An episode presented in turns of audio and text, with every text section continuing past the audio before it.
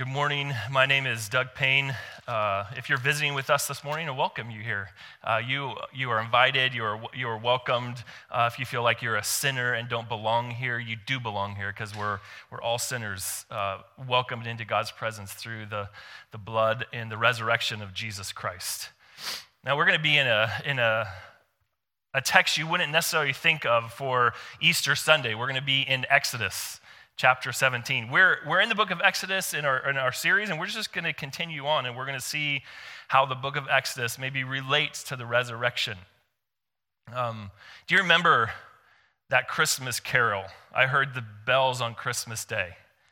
Uh, I know, I know it's Easter, but just stay with me. Hopefully, this will make sense. I heard the bells on Christmas Day, their old familiar carols play. How wild and sweet the words repeat of peace on earth, goodwill to men. Henry Longfellow wrote those words, wrote that poem in uh, 1863, 1864. You'll, you'll know it's towards the end of the Civil War. And that poem traces out how his experience, part of his experience in the middle of the poem, contradicts the phrase, peace on earth, goodwill towards men. It's, it's like he's saying, partly in his poem, My country is at war Brother is killing brother over slavery or, or states' rights or over liberty, whatever you want to say. But at Christmas, we say peace on earth, goodwill towards men. Why? Well, because a baby was born. His name was Jesus. And in English, that name is Joshua. It means Yahweh saves, the Lord saves he named him, they named him Jesus because he was going to save his people from their sins. So, in the festival of the incarnation, we celebrate this baby, God, coming to earth in the human form. He took on human form. In the festival of the resurrection, we see at the end why he came to bring peace on earth and goodwill towards men. How would he do that? Well, baby Jesus, meek and mild, held by his mother, wrapped in swaddling clothes, became crucified Jesus, dead and buried, wrapped in grave clothes. And that's why we celebrate Good Friday. Good Friday is called Good Friday ironically. How could this be a Good Friday? The most perfect person on earth died. But it was good because if he had not died, we would not live. So, the, the way God would bring peace to humanity at war with himself was to send his only son to live and die for sinners, taking on the wrath of God on himself. He went into the tomb a dead man, but he walked out of that tomb alive, robbing death of its sting and the grave of its victory. So, this is why we celebrate Easter the festival of the resurrection. In fact, this is what Christians celebrate every Sunday as we come together. When, when we gather together, we are celebrating that Jesus is alive. He's not dead. God raised him from the dead as a vindication of his work. Now, if, if you are not a Christian or you are having doubts, you, you might be thinking, a lot of good the resurrection did. There's still wars and, and fighting and sin and hatred. So, why should I believe the resurrection?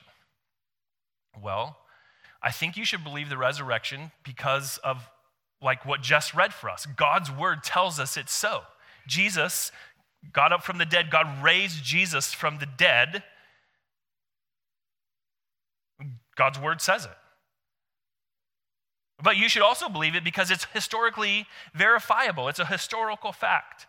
If you doubt the resurrection, I, invite you to read the historical accounts of it in Matthew, Mark, Luke, and John.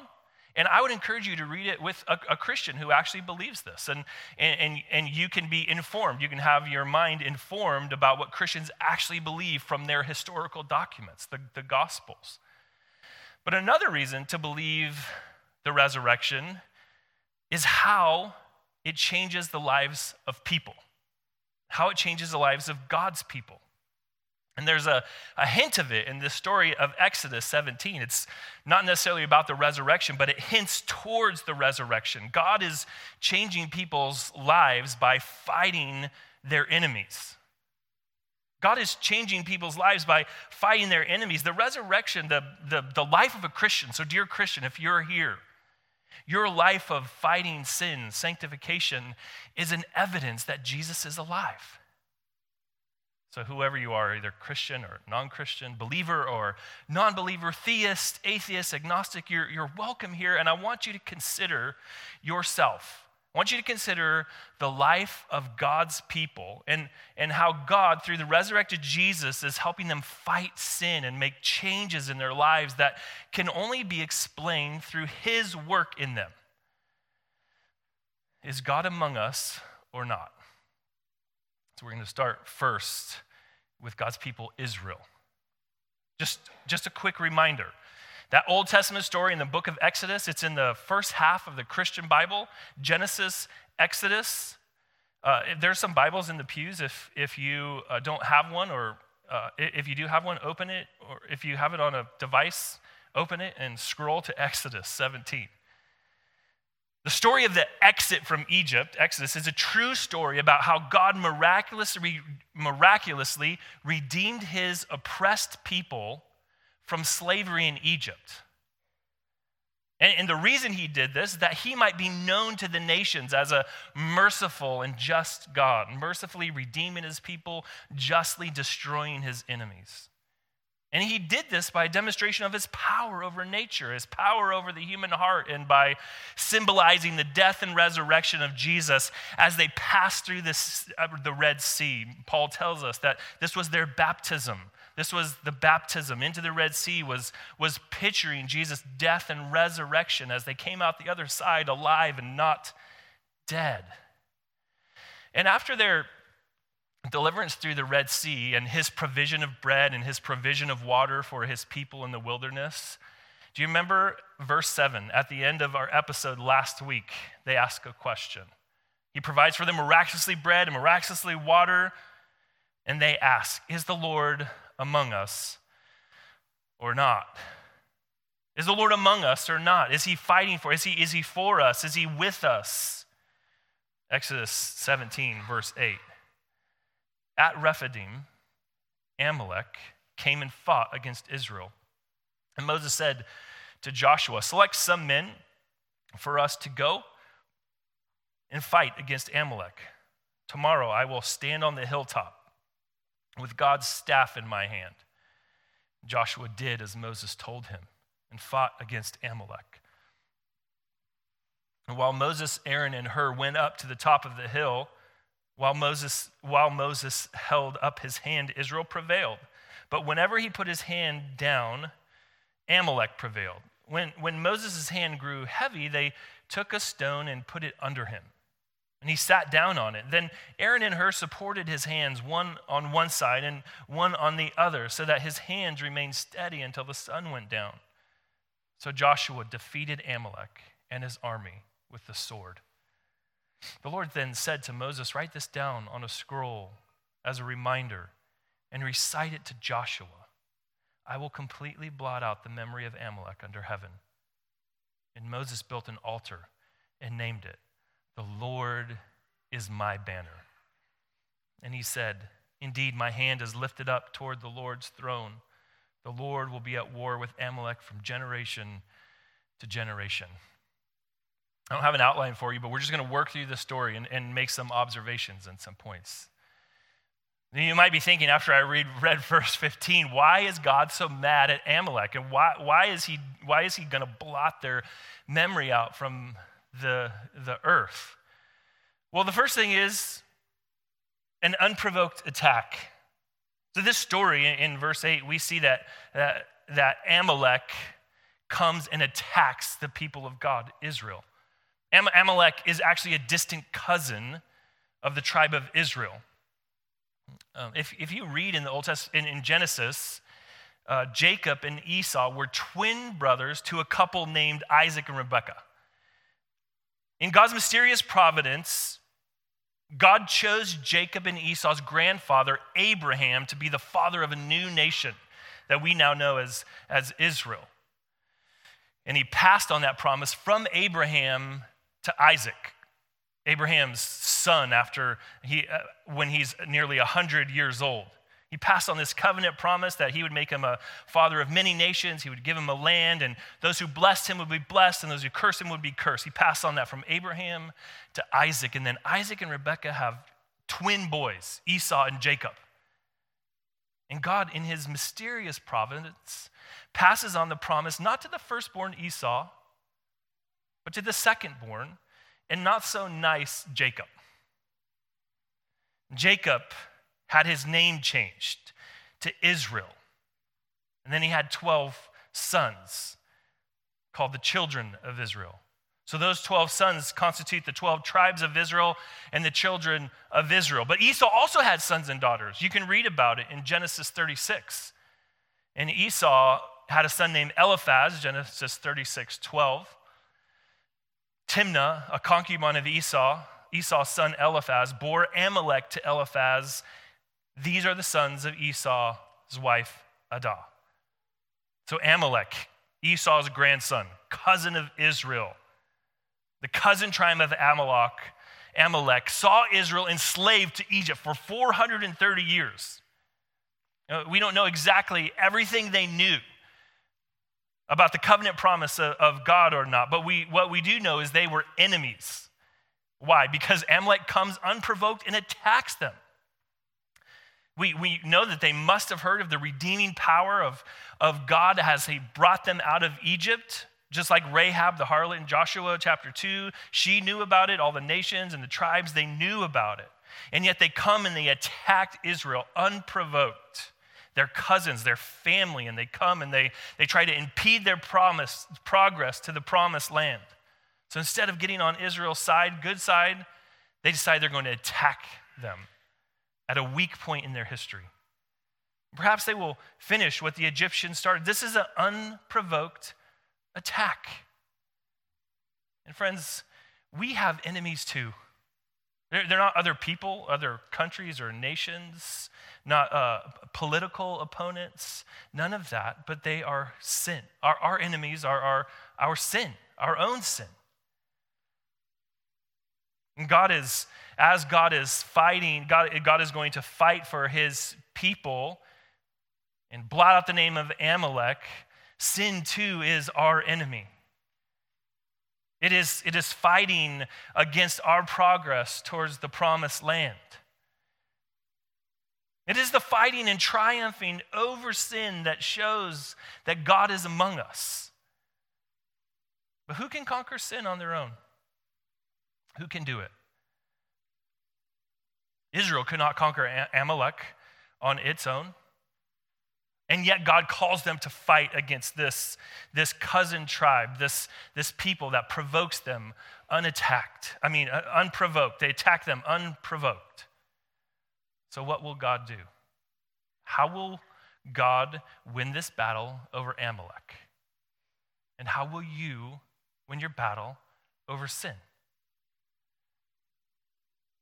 Well, does God defeat Amalek like he did the Egyptians unilaterally? The Israelites crossed the Red Sea on dry ground, and when the Egyptian army tried to cross, God, God closes the Red Sea over them and defeats them in the waters of the Red Sea in judgment. God does that unilaterally. He does it all by himself. He doesn't need any help from Israel. But now, against Amalek, he calls them to fight against their enemies. So Moses says to Joshua, Choose for us men and go out and fight with Amalek tomorrow. They are to be engaged in the battle in verse 9.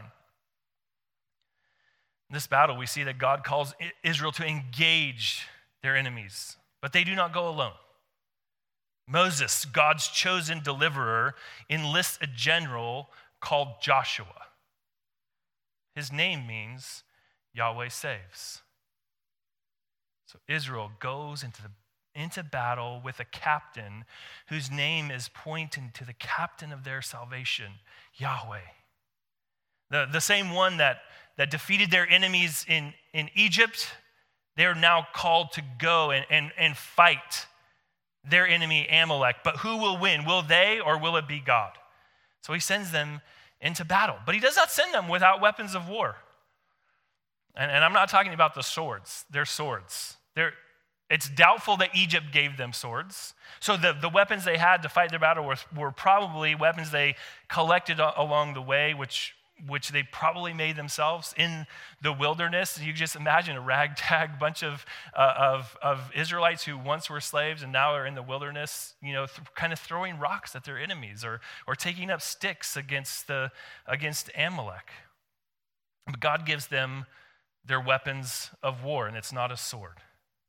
Joshua, the, the general, heads into battle with his chosen men. And so Moses says, Go choose men. And we probably think Moses uh, or, or Joshua would have, would have chosen men between 20 and 50 and, and put them and sent them into war. So Joshua, being 80 years old, he says, I'm going to go up the hill. You go choose men, fight the battle. I'm going to go up the hill and pray. I'm, I'm going to go up and intercede for the warriors.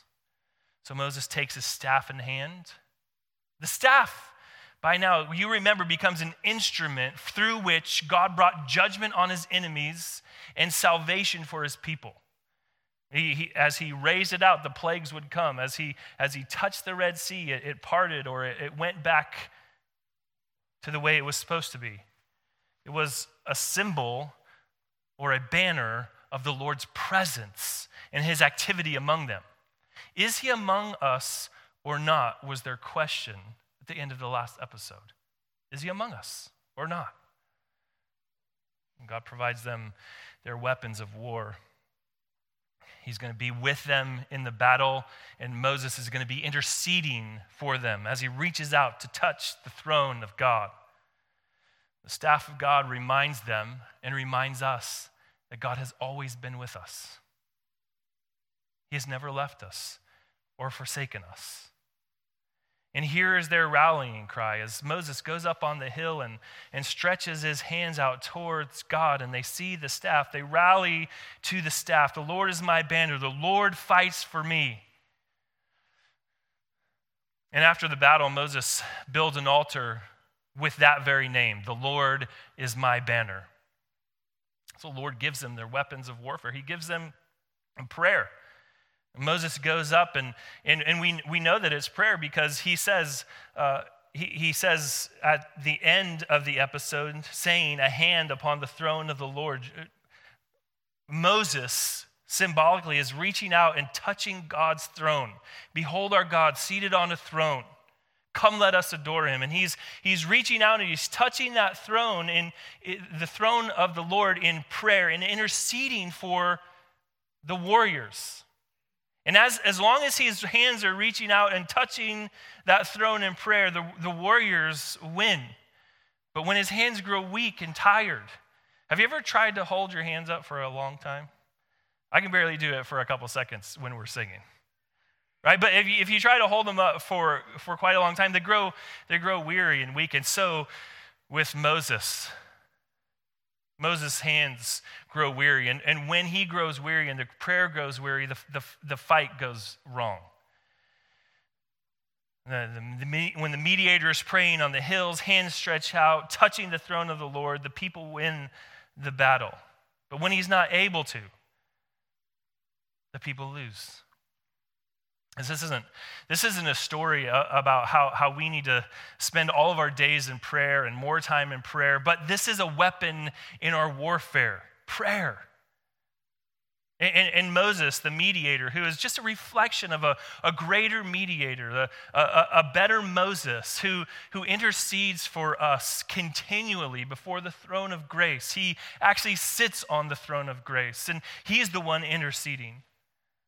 And he gives us the, he gives us the privilege of coming, coming before Him in, in prayer, mediating between God and man, interceding for us. What are our weapons of warfare? God gives them communion with Him. But not just that, He gives, he gives other people. Is God among us or not? Well, I'm going to give you prayer to show that I am among you. What, what else might we get to show that you are among us? Moses' hands grew weary and And, and so, what Aaron and, and Hur, Hur do is that they come around him and they hold his hands up. They put a stone under him so he has somewhere to sit, and then one on one side and one on the other, they both hold his hands up. That's so they can, he can reach out and touch the throne of grace, the throne of the Lord. Friends, Joshua and Moses are not the saviors of the people. You and your prayer life or you and your accountability partners are not the savior of yourself or God's people. There's only one savior. Joshua and Moses' weaknesses remind us that as they fail, as they grow weak, they fail. Moses couldn't save his people because without help, he couldn't reach out and touch the altar of God. Joshua couldn't save his people because without the prayers, he, he, he would lose. He, the, the battle was belonging to Amalek and not to them. This points to us, friends, that the Lord alone was the Savior. They were called to fight the battle, but it was God who was going to win the war.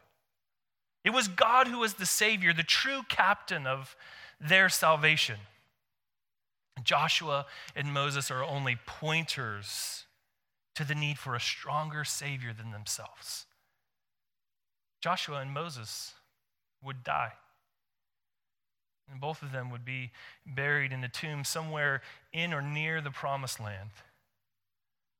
But the true and better Joshua, Jesus, was raised up from the dead. He conquered death because of his perfect life and his willing sacrifice. The empty tomb testifies that he has conquered sin and death, our greatest enemies. The, the resurrection testifies that he is conquering sin in us now. And your fight against sin through prayer and, and through the help of others and your, your help of, of others fighting their sin is a testimony that Jesus actually is alive. So I ask you again if you don't believe that Jesus has raised from the dead, look at those who are fighting their sin. Look at those in this room. Uh, I, I just encourage you to, to talk to people in this room who, who claim Jesus as their Savior and ask them if they think they're perfect. No. Our, our perfect lives, it, it's not our perfect lives that testify to the resurrection of Jesus, it's our, our lives of fighting against the sin that besets us. And, dear Christian, if you have your, your doubts because you're failing in sin, and the same sin over and over again, a, a, besetting sin that, that keeps coming back and, and, and, and keeps getting you down, it's, it's not that you just need to pray more. It's not that you need just one more accountability partner. Brother or sister, you need to look to the captain of your salvation who, who was raised again from the dead. And on this festival of the resurrection, this Easter morning, we cast our eyes to him to fight our battles. We engage in the battle, yes, in our sanctification, and we fight sin. We say no to sin. We say no to our laziness and our lust and our pride and our anger. We say no to those things, and we say no through the power of the resurrected Christ. 1 Corinthians 15, 1 through 10 says, Now I would remind you, brothers and sisters, of the gospel I preached to you, which you received, in which you stand and by which you are being saved. You received it past. You're standing in the present. And you are going, you are, you are saved by it and you are being saved by it. If you hold fast to the word I preached to you, what word is that? And you hold fast to the word I preached to you unless you believed in vain. What, what word? For I delivered to you as of first importance. This is, this is the main thing. There are all kinds of issues, theological issues, and, and, and life issues we could bring up, but this is the main thing, the first importance that Christ died for your sins according to the scripture, in accordance with the scriptures. It's true. He was buried. He was really dead. He really died. He didn't just swoon, he didn't just pass out and that he was raised on the third day in accordance with the scriptures. And he really did, he really was raised again from the dead on the third day. He, It, it, it's, it's not some sort of conspiracy that the disciples got together and said, oh, let's, let's make this thing up and then we'll get a really great following. No, he actually got up from the dead. The angel, the angel moved away the stone not so Jesus could get out, but so we could get in and verify that this is true. It's true. How do we know? Well, you can go and verify it historically. He appeared to Cephas, then to the 12. Then he appeared to more than 500 brothers at one time, the most of whom are still alive. When Paul wrote this, he said, Go talk to them. Then he appeared to James and then to all the apostles, and last of all, as one untimely born. He appeared also to me, for I am the least of the apostles, unworthy to be called an apostle because I persecuted the church of God. Oh, but God's grace is even enough for me. I am what I am, and his grace towards me was not in vain. Friends, if the resurrection is not true, believing in Christianity and, and doing this, this, we're just playing around. It's in vain. It's, we're of most people, we're of most people miserable. And, and how do you know if God is among you or not? How, how do you know if there will be peace on earth and goodwill towards men? The, the resurrection proves that God is bringing peace on earth, goodwill towards men. And there's a certain group of people called the church who are not perfect in any way. Don't look at Christians for their perfection. Look at them for what they're fighting against their sin. You know, it was, it was Christians who, who, who rose up to fight against slavery in, aboli- in, in, in abolition times. William Wilberforce was the champion of it. Yes, did Christians participate in, in slavery? Yes, but it was, also, it was also the power of the gospel that overcame it. Fighting against sin is an evidence of the resurrection, for Christ's resurrection. And it's not just that he's resurrected in our hearts. It's not just, you know, it really helps me to believe that he's alive in my heart. It's that he actually rose again in time and space, in history. And one of the evidences for it is that he's changing us. So, how do you know God is among us, if he's bringing peace on earth, goodwill towards men. Till ringing, singing on its way. The world revolved from night to day, a voice, a chime, a chant sublime of peace on earth, goodwill to men. Then from each black accursed mouth, the cannons thundered in the south, and with the sound, the carols drowned of peace on earth, goodwill to men. It was as if an earthquake rent the hearthstones of a continent and made forlorn the households born of peace on earth, goodwill to men. And in despair, I bowed my head. There's no peace on earth, I said. For hate is strong and mocks the song of peace on earth, goodwill towards men. But a baby came, and a baby became a man, and the man became the Savior of the world. The Savior of the world died, was buried, was raised three days later. later. Then the bells more loud pealed more loud and deep god is not dead nor doth he sleep the wrong shall fail, the right prevail, with peace on earth, goodwill towards men. Friends, the festival of the resurrection, Easter, answers the question is God among us or not? Will there be peace on earth or not? Will there be goodwill towards men or not? Because Jesus is raised from the dead, you can have peace with him. You can have peace with God.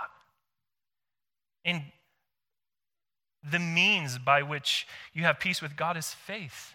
It's not the size of your faith or the, uh, or it's, it's not the amount of your faith or the fervor of your faith. It's the object of your faith. So, what he tells you to do is repent of your sins and trust in Christ. Turn away from it. Just talk. You can talk to him even right now. Lord Jesus, I, I trust you and, and you alone. Please forgive me of my sins. It's that kind of prayer that makes the, the festival of the resurrection and Easter real, really matter. It's applied to you when, you when you receive Jesus through faith in his gospel. Friends, the festival of the resurrection tells you, dear Christian, you can fight sin. God is really among you. And because he's raised from the dead, you truly will win in the end. Let's pray.